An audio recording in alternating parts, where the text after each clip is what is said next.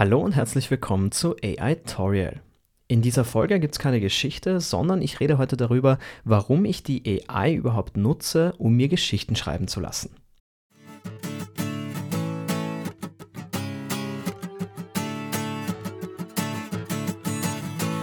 AI Tutorial. In der letzten Folge habt ihr ja schon gehört, wie ich mit Hilfe von ChatGPT versucht habe, mir einen Krimi zu schreiben und wie ich den einspreche. Und genau das ist eigentlich die ganze Idee hinter diesem Podcast. Denn ich bin ausgebildeter Sprecher und war auf der Suche nach modernem Demomaterial. Und zwar Demomaterial, um erstens mit meiner Stimme ein bisschen zu üben und daraus einfach Hörbuch-Content zu machen. Denn mit Hilfe der AI kann ich mir innerhalb von ein paar Sekunden ganze Geschichten erstellen, die ich mir einfach nur kurz vorher ausgedacht habe, worum es überhaupt geht. Und das Ganze ist für mich als Sprecher natürlich super, denn ich muss hier keine urheberrechtlichen Dinge abklären, dass ich die Texte überhaupt als Hörbuch sprechen darf. Denn alles, was die AI oder in dem Fall ChatGPT kreiert, ist rechtefrei. Denn ich bin an dieser Stelle Urheber des Inputs, dem ich ChatGPT zur Verfügung stelle. Und ChatGPT ist in dem Fall der Urheber des Outputs, also das, was die künstliche Intelligenz mir zurückgibt. Das steht übrigens auch in den Lizenzerklärungen bei der Nutzung von ChatGPT. Jetzt gibt es natürlich sicher jemanden, der sich fragen wird, äh, ja, warum schreibe ich mir die Texte denn nicht einfach selber? Ich bin nämlich tatsächlich auch gelernter Texter. Das heißt, ich bin in der Lage, mir diese Texte tatsächlich auch selbst zu schreiben. Tue ich aber nicht, ganz einfach aus Zeitgründen. Denn um eine ganze Geschichte zu schreiben, die auch Sinn macht, die tatsächlich auch äh, einen Anfang und ein Ende hat, braucht man tatsächlich sehr, sehr viel Zeit und es fließt auch sehr viel Zeit in die Bearbeitung des Textes per se. Wenn ich jetzt die Texte von der AI erzeugen lasse und die dann einspreche, ist für mich die Qualität des Textes per se erstmal in den Hintergrund gerutscht. Denn dann ist es nicht mein Werk, das ich veröffentliche und ich kann in diesem Podcast auch die Texte der AI als gelernter Texter kritisieren und befeedbacken. Denn davon lernt ja natürlich auch die AI. Und zusätzlich kann ich mir natürlich auch alle Genres zunutze machen. Jetzt bin ich zum Beispiel kein super Werbetexter. Das heißt, ich könnte die AI auch dafür nutzen, mir Werbetexte zu generieren, mit denen ich dann üben kann. Denn wenn ich jetzt zum Beispiel echte Brands verwende und die auf einem Demomaterial packe und veröffentlichen möchte, dann ist das mit dem Urheberrecht natürlich immer so ein Ding. Denn wie komme ich jetzt dazu, große internationale Marken heranzunehmen und mir da eine Werbung auszudenken?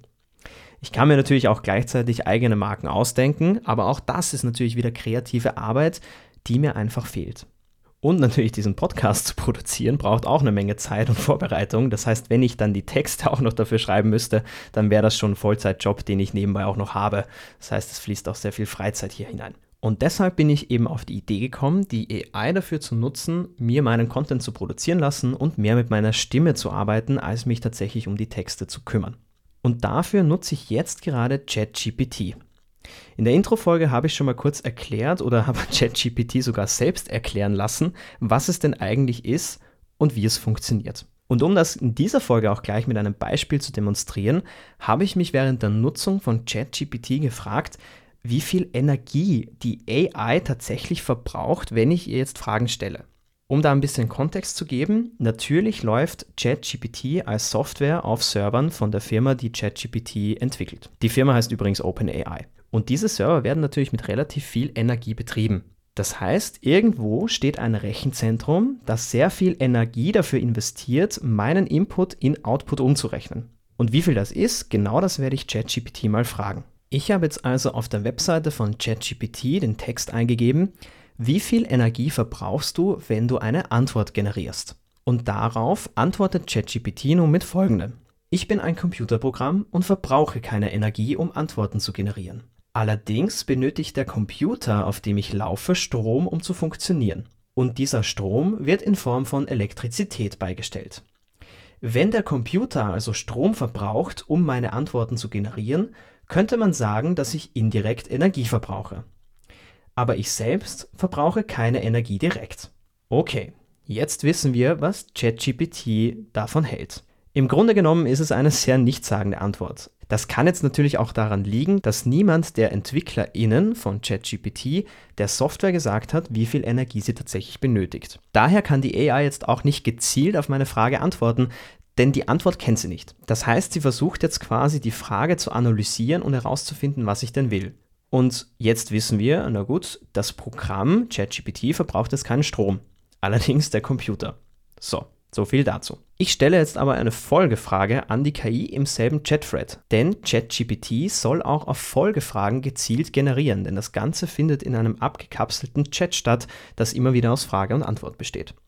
Die nächste Frage von mir ist also, wie viel Energie benötigt der Computer, um deine Antwort zu generieren? Und darauf gibt es folgende Antwort. Es ist schwierig, genau zu sagen, wie viel Energie der Computer verbraucht, um eine bestimmte Antwort zu generieren, da dies von vielen Faktoren abhängt. Wie zum Beispiel der Leistung des Computers, der Größe der von mir verwendeten Datenbanken und anderen Faktoren. Im Allgemeinen verbrauchen moderne Computer jedoch relativ wenig Energie im Vergleich zu anderen Geräten, wie zum Beispiel Kühlschränken oder Waschmaschinen. Wenn Sie möchten, können Sie die Energieeffizienz von Computern online recherchieren, um mehr darüber zu erfahren. Gut, jetzt wissen wir auch nicht mehr als vorher, aber wir kennen jetzt die Faktoren, die tatsächlich die Energie beeinflussen, die ChatGPT braucht, um eine Antwort zu generieren. Man sieht also mal an diesen kritischen Beispielen, dass die AI jetzt erstmal sehr diplomatisch antwortet und versucht tatsächlich die Fragen so zu analysieren, um mit Fachwissen darauf zu antworten. Man sieht also schon, wie ich ChatGPT jetzt erstmal für diesen Podcast während der Aufnahme benutze und auch, wie ich die AI jetzt tatsächlich auch zur Vorbereitung einer Podcast-Episode benutzen könnte. Das heißt, für gezielte Fragen, die ich beantwortet haben möchte, kann ich jetzt einfach die AI zur Hilfe nehmen und mir sozusagen Wissen aneignen. So wie man es auch im Journalismus tatsächlich machen würde. Bevor man einen Artikel schreibt, muss man sich natürlich selbst erstmal das Wissen aneignen, um es dann auch zu präsentieren in Form von Fakten, damit man seine Thesen auch untermauern kann. Und genau dafür könnte ich jetzt ChatGPT verwenden, um mir diese Informationen schon mal vorab zu holen. Und da gibt es jetzt natürlich eine eigene Diskussion, wie das Ganze denn läuft.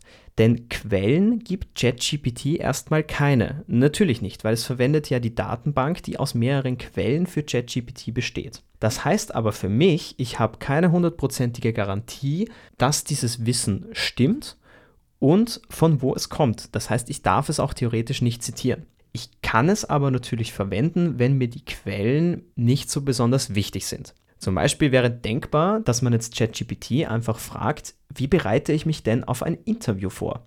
Und genau das werden wir jetzt auch tun. ChatGPT antwortet mir jetzt mit mehreren Tipps, die mir bei der Vorbereitung auf ein Interview helfen können. Tipp 1. Informieren Sie sich über das Unternehmen oder die Organisation, für die Sie sich bewerben. Okay, das ist spannend. Da ich natürlich eine deutsche Ingabe für diesen deutschen Podcast verwende, geht ChatGPT vom englischen Wort Interview aus, das natürlich auch das Job-Interview meinen könnte. Anscheinend dürfte das sogar öfter gefragt werden, als man sich auf ein journalistisches Interview vorbereiten würde. Tatsächlich habe ich das jetzt auch sehr oft gelesen, dass man die AI fragt, wie man sich denn im HR-Bereich, also im Job, denn behilflich sein kann, um Tipps von der KI zu bekommen. Und hier zeigt sich natürlich auch, dass die AI noch nicht ganz so weit ist, wie man sie denn hätte. Aber natürlich kann ich jetzt meinen Input wieder bearbeiten, um zu sagen, wie bereite ich mich denn als Journalist, als Journalistin auf ein Interview vor und worauf muss ich achten. Und so lernt die AI wieder, was war meine erste Frage und was ist meine Folgefrage. Und jetzt wird sie vielleicht beim nächsten Mal das Interview in der deutschen Sprache auch als Interview im Journalismus verstehen. Zum Zeitpunkt, wo ihr den Podcast hört, könnte das vielleicht auch schon der Fall sein. Und was heißt das jetzt für den Journalismus per se? Und das ist eine sehr spannende Thematik, denn es ist nicht neu, dass man AI für Journalismus verwenden kann. Und was das jetzt genau für den Journalismus heißt, werden wir in einer eigenen Folge beachten, denn da gibt es natürlich ganz viele Mechanismen, die bereits vor ChatGPT verwendet wurden, um den Journalismus zu helfen. Ich möchte jetzt wieder zurück auf meine Kompetenz gehen als gelernter Texter, denn die AI kann jetzt auch natürlich theoretisch meine Texte nutzen, um zu lernen. Das heißt, in dieser großen Datenbank von ChatGPT könnten auch meine Texte schwirren, denn ich habe auch mehrere Texte verfasst. Finde ich das jetzt problematisch als Texter? Das kann ich noch nicht so ganz beantworten, denn natürlich ist es mein eigener Schreibstil. Andererseits habe ich während meiner Ausbildung natürlich gelernt, einen guten Schreibstil zu finden, der für den Journalismus funktioniert. Das heißt, möglichst einfache Sätze, möglichst kurz, möglichst sachlich, möglichst gut auf den Punkt gebracht. Das ist jetzt auch nicht wirklich mein Stil. Und genau das kann die AI auch. Und das ist insofern gut, da es ja natürlich dann darauf ankommt, wie die AI jetzt auf solche wissenschaftlichen Fragen antwortet. Denn dann können die jetzt diesen Stil nutzen, um auch einfacher zu antworten. Schwieriger wird die Frage, wenn es jetzt um Kunst geht. Wenn ich jetzt zum Beispiel Gedichte schreibe. Denn es ist auch möglich, ChatGPT zu sagen, schreib mir ein Gedicht in der Form von Goethe. Und jetzt würde die AI die Datenbank durchforsten nach allen Gedichten von Goethe, um den Stil von Goethe herauszufiltern und mir so eine Antwort zu generieren. Und jetzt kommt natürlich der Punkt, wo man sich fragt, ist das überhaupt okay? Denn Goethe hat jetzt wahrscheinlich nie darauf eingewilligt zu sagen, in der Zukunft werde ich meine Texte für die AI zugänglich zu machen. Und da sind wir jetzt genau wieder beim Urheberrecht-Thema. Ist es in Ordnung, dass die AI meinen Stil nimmt um dann neue Inhalte zu generieren. Und das ist ein Streitpunkt, den es auch bei der Bildergenerierung gibt. Jetzt stellt sich natürlich auch die Frage, was ist denn mit ganzen Büchern? Und genau das gibt sich auch wieder in den AI-Geschichten, die ich in meinem Podcast erstellen lasse. Denn theoretisch könnte ich ChatGPT nutzen, um auch ein ganzes Buch zu erstellen. Und jetzt interessiert mich aber, wie lange kann denn eine Antwort von ChatGPT eigentlich sein?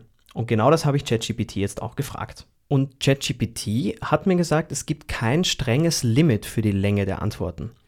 Aber ChatGPT als Programm versucht natürlich Informationen präzise auf den Punkt zu bringen bei der Antwort.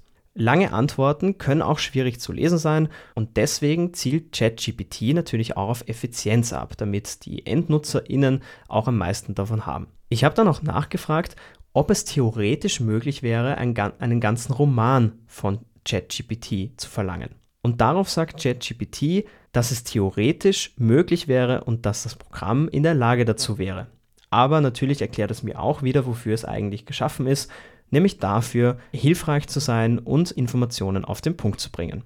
Ich finde es übrigens auch nett, dass ChatGPT oft bei solchen Fragen dann anschließt, um eine Gegenfrage zu stellen. Wenn du noch spezifischere Fragen dazu hast, dann frag mich gerne und ich werde mein Bestes tun, dir eine möglichst hilfreiche Antwort zu liefern. Und jetzt schwebt natürlich immer noch die ganz große Frage im Raum, ob AI denn in Zukunft in der Lage sein wird, ganze Arbeitsplätze abzuschaffen. Zum Beispiel von Buchautorinnen, so wie wir es gerade in dem Beispiel hatten, oder im Marketing oder im Copywriting oder auch im Journalismus. Und das ist eine Frage, die ich noch nicht wirklich beantworten kann. Ich gehe selber schon davon aus, dass es Arbeitsplätze gibt, die sich abbauen werden durch die Entwicklung der AI. Aber ich glaube, es wird auch Branchen geben, die einfach nicht durch eine AI in der Form so ersetzt werden können. Und bevor ich da jetzt ein zu großes Fass aufmache, was ich mir selber vorstelle, möchte ich ChatGPT auch mal kurz nach der Meinung fragen. Es ist möglich, dass ChatGPT oder ähnliche Technologien in Zukunft in eigenen Bereichen des Journalismus, PR, Copywritings oder sogar im Buchschreiben eingesetzt werden. Maschinelles Lernen und künstliche Intelligenz haben in den letzten Jahren rasche Fortschritte gemacht und können in manchen Bereichen bereits Aufgaben übernehmen, die früher von Menschen erledigt wurden. Allerdings ist es wichtig zu beachten, dass diese Technologien in der Regel am besten dann funktionieren, wenn sie bestimmte Aufgaben automatisieren, die wiederholt durchgeführt werden müssen und bei denen es wenig kreativen Spielraum gibt. Es ist unwahrscheinlich, dass ChatGPT oder ähnliche Technologien in der Lage sind, komplexe journalistische Investigativarbeit oder das Schreiben von Büchern mit tiefer Emotion und Persönlichkeit zu ersetzen es ist vielmehr wahrscheinlicher, dass ChatGPT und ähnliche Technologien zusätzlich zu den menschlichen MitarbeiterInnen eingesetzt werden, um bestimmte Aufgaben zu erleichtern oder zu beschleunigen. Und das finde ich wirklich einen sehr spannenden Punkt von der AI selber. Allerdings muss man hier wieder sagen, dass die AI kein Bewusstsein dafür erschafft, wie sie tatsächlich in Zukunft arbeiten wird. Denn die Datenbank beinhaltet, und da bin ich mir sehr, sehr sicher, viele, viele Texte über künstliche Intelligenz, wo schon genau das geschrieben wurde. Dass automatisierte Wiederholung von repetitiver Arbeit natürlich bestens mit künstlicher Intelligenz zu ersetzen ist, aber kreative Tätigkeiten wie eben das Schreiben von Fantasy-Büchern oder aus tiefer Emotion heraus eigene Erfahrungen zu erzählen, natürlich nicht durch die KI aktuell erstellt werden können. Und das ist auch genau der Punkt. Und in den nächsten Folgen, bei der ich über künstliche Intelligenz rede, werden wir auch viel über Bildung zum Beispiel reden, wie denn künstliche Intelligenz jetzt auch die Bildung verändert und wie wir es als Menschen nutzen können oder sogar sollten, um nicht Angst davor zu haben, unsere Arbeitsplätze zu verlieren, sondern unsere Arbeitsplätze so zu gestalten, dass wir mehr Fokus auf diesen kreativen Spielraum legen können. Denn genau auf das, denke ich, wird es auch in den nächsten Jahren ankommen, wenn die AI immer ausgereifter wird. Und damit nähern wir uns jetzt auch schon dem Ende der ersten Episode. Aber hey, ChatGPT, möchtest du den ZuhörerInnen, die hoffentlich meinen Podcast zu diesem Thema noch verfolgen, noch etwas sagen? Ja, ich würde gerne sagen, dass es wichtig ist, die Möglichkeiten und Grenzen von ChatGPT und anderen Technologien zu verstehen, die auf maschinelles Lernen und künstlicher Intelligenz basieren. Es ist wichtig zu beachten, dass diese Technologien zwar in der Lage sind, viele Aufgaben zu automatisieren, sie jedoch nicht in der Lage sind, die Kreativität und die menschliche Empathie zu ersetzen, die in vielen Bereichen, insbesondere im Journalismus und im Schreiben, so wichtig sind. Stattdessen sollten wir uns überlegen, wie wir diese Technologien nutzen können, um uns bei unserer Arbeit zu unterstützen und zu erleichtern, anstatt sie als Ersatz für menschliche Mitarbeiterinnen zu betrachten. Und ich finde, das ist ein sehr guter Aspekt und das schreibe ich jetzt auch nochmal direkt an ChatGPT, das ist ein sehr guter Aspekt. Danke für den Thread. Letzte Antwort von ChatGPT.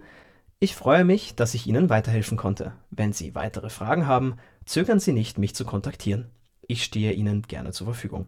Das ist ein sehr schönes Schlusswort und natürlich könnt ihr auch mich kontaktieren, wenn ihr Fragen zu dem Thema habt, wenn ihr Ideen für weitere AI-Geschichten habt. Vielen, vielen Dank fürs Zuhören und ich hoffe, wir hören uns wieder in der nächsten Folge von AI Tutorial.